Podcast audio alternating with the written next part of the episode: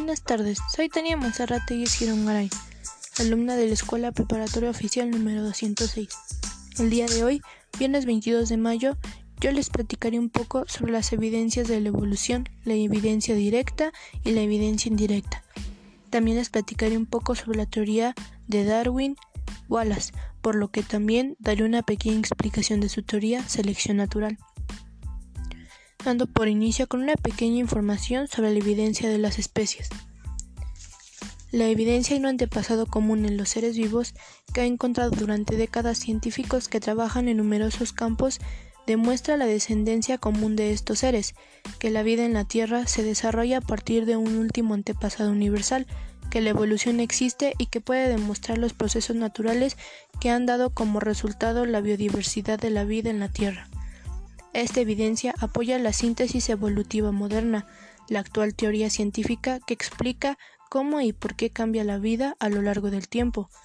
Los biólogos evolucionistas han documentado evidencias de antepasados comunes realizando predicciones verificables, probando hipótesis y desarrollando teorías que ilustran y describen causas.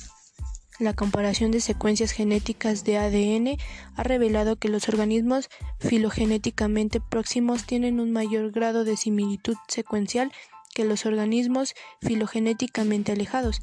Se pueden encontrar más pruebas de la descendencia común en tritus genéticos como la pseudogenos, regiones del ADN ortólogas a un gen en un organismo, relacionando pero que ya no tiene actividad y parecen estar experimentando un proceso continuo de generación por acumulación de mutación.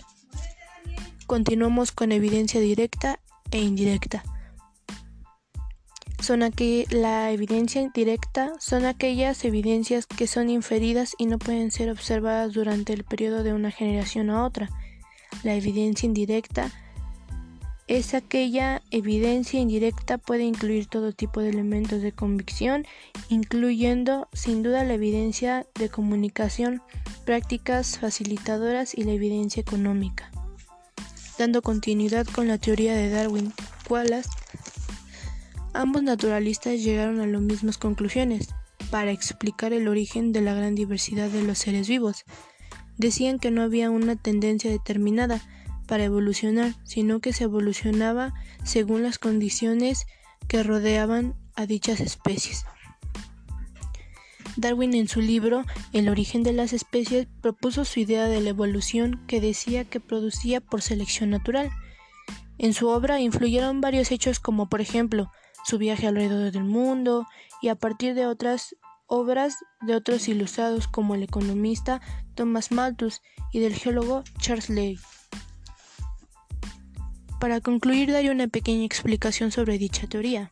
La teoría de la evolución de Darwin y Wallace propone que la selección natural es el mecanismo por el cual las especies cambian a lo largo del tiempo. Darwin eligió este término por semejanza con la selección artificial. La selección natural es un mecanismo evolutivo que se define como la reproducción diferencial de los genotipos en el seno de una población biológica. Esto es todo por hoy. Gracias por su atención.